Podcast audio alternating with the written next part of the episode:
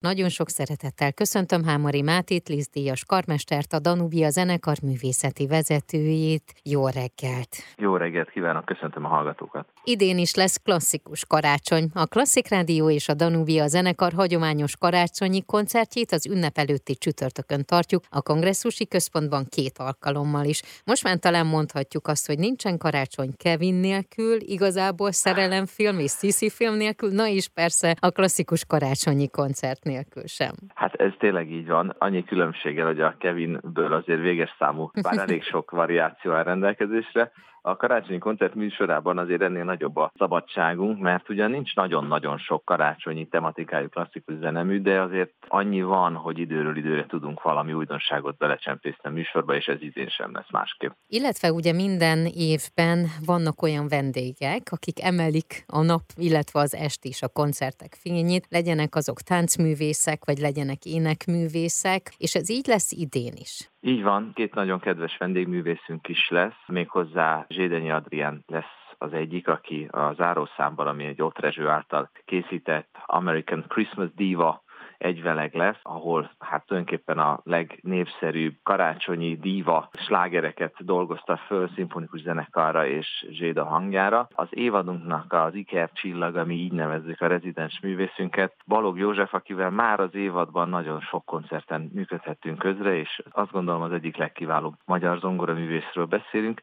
Ő is csatlakozik hozzánk, méghozzá egy fantasztikus alkotással, Doknányi gyermekdal variációival, ami azért nem egy szokásos eleme mondjuk egy ilyen karácsonyi koncertnek, már csak a terjedelme miatt sem, viszont azt gondolom, hogy érdemes arra ez a remek mű, hogy megismerje minél több ember, hiszen már csak azért is, mert ugye a hullafejes fehér hó témáját dolgozta fel zseniálisan Doknányi ebben a művében, másrészt idén Doknányinak egy egész sorozatot szenteltünk a BMC-ben, nem titkoltan azzal a célral is, hogy ezt a nagyon-nagyon alulértékelt és keveset játszott zeneszerzőt, itt legalább itthon a hazájában fókuszba helyezzük. Amikor ott Rezsővel időről időre együtt dolgoztok, kinek vannak új ötletei? Mert hogy ugye ő minden évben megjelenik, akár a klasszikus karácsony koncerten is. Kitalálja ki az újdonságokat, vagy ez egy közös munka? Hát azért ő a művész, olyan értem, hogy ő a zeneszerző, tehát én kitalálok egy projektet, vagy nagyjából egy keretet annak, hogy most mire lenne szükség, és nagyon jó az együttműködésünk, nem véletlenül dolgozunk együtt a mert elég ezt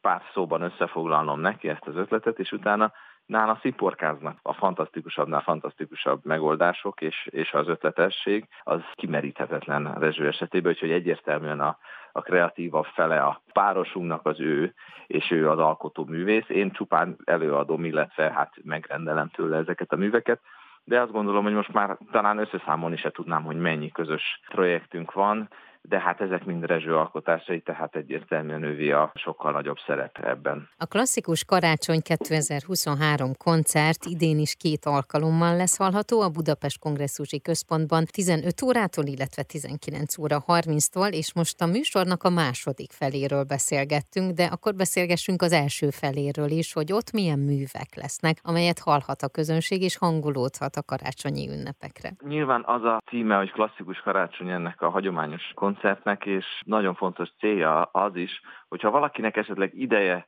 nem engedi, hogy folyamatosan koncertre járjon az év egy év szakaszában, azért legalább ilyenkor karácsonykor egyszer eljön esetleg a családjával együtt, hogy klasszikus zenét halljon. Tehát itt jellemzően azokat a népszerűbb, ismertebb, valamiképpen a karácsonyi ünnepkörhöz kapcsolható vagy kapcsolódó műveket szoktuk játszani, amelyek azért mondjuk a klasszik rádiónak a top listáján is szerepelhetnek. Tehát nem maradhat el Mozart, nem maradhat el Bach, akitől szintén fogunk játszani, Dédurszidből az ert, és hát Csajkovszki természetesen, hiszen ugyan most ebben az évben egy külön koncertet is szentelt a Danubia zenekar a diótörő teljes balett zenéjének, de azt gondoltuk, hogy nem maradhat diótörő nélkül azért ez a koncert sem, úgyhogy a virágkeringő el fog hangozni majd a klasszikus karácsonykoncerten is.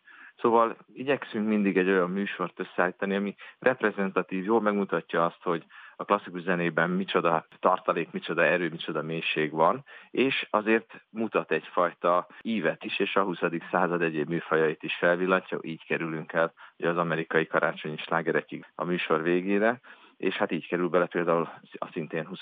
századi doknányi variációs sorozat is, Úgyhogy mindig nagyon figyelek arra, hogy ne csak régebbi korok, hanem a hozzánk közelebb álló, időben közelebb álló időszaknak a zenéi is terítékre kerüljenek. A diótörővel neked mikor kezdődött a kapcsolatod, és milyen? Mert hogy ez kicsit nekem olyan egyébként ez a mű, hogy tudom, hogy mindig van, mindig nagyon szívesen hallgatom meg, és valahogy nem tudom megunni. Ezzel én pont ugyanígy vagyok, uh-huh. pedig most igazán lenne alkalmam megunni, mert hál' Istennek kilencszer vezényelhetem az operaházban is a diótörőt, plusz ugye ez egy dupla előadás, és hát számtalan próba és egyéb alkalmakkor elvezényelhettem és vezényelhetem, de én is így vagyok vele. A remek műveket nem lehet megunni, mert mindig van valami újdonság, amit észreveszel benne, vagy fölfedezel benne, hogy még lehetne jobban csinálni, még lehetne azt a dallamot szebben formálni, és én valahogy azt érzem, hogy tényleg Csajkovszkinak az egyik főműve. Függetlenül független attól, hogy, hogy mennyire népszerű, vagy hát talán a népszerűsége nem független teljesen attól, hogy ez az egyik legkiválóbb műve. Én bármennyiszer tudnám ezt azt gondolom csinálni, mert egyszerűen föltölt, amikor ezzel foglalkozhatok. Akkor is, ha a balett alá kell rendelni a zenét, még azt is kibírja. Ez a zene annyira fantasztikus, hogy mondjuk nem teljesen abban a tempóban mindig, ahogy az ember magától gondolná, hanem a táncosok bonyolult koreográfiájához alkalmazkodva kell vezényelni, de amikor magában szólal meg, a zene, és csak a zenei törvényeknek engedelmeskedik, akkor is hihetetlen élmény. Úgyhogy én azt gondolom nem véletlen az, hogy az operaházban idén 42-szer telt házzal játszák a diótörőt. Az emberek érzik a, a minőséget, és érzik azt, hogyha valami tényleg föltölti őket. De a diótörő a klasszikus karácsonykoncerten is elhangzik, a Klasszik Rádió és a Danubia a zenekar hagyományos karácsonyi koncertjén az ünnep előtt most csütörtökön, tehát a kongresszusi központban két alkalommal is.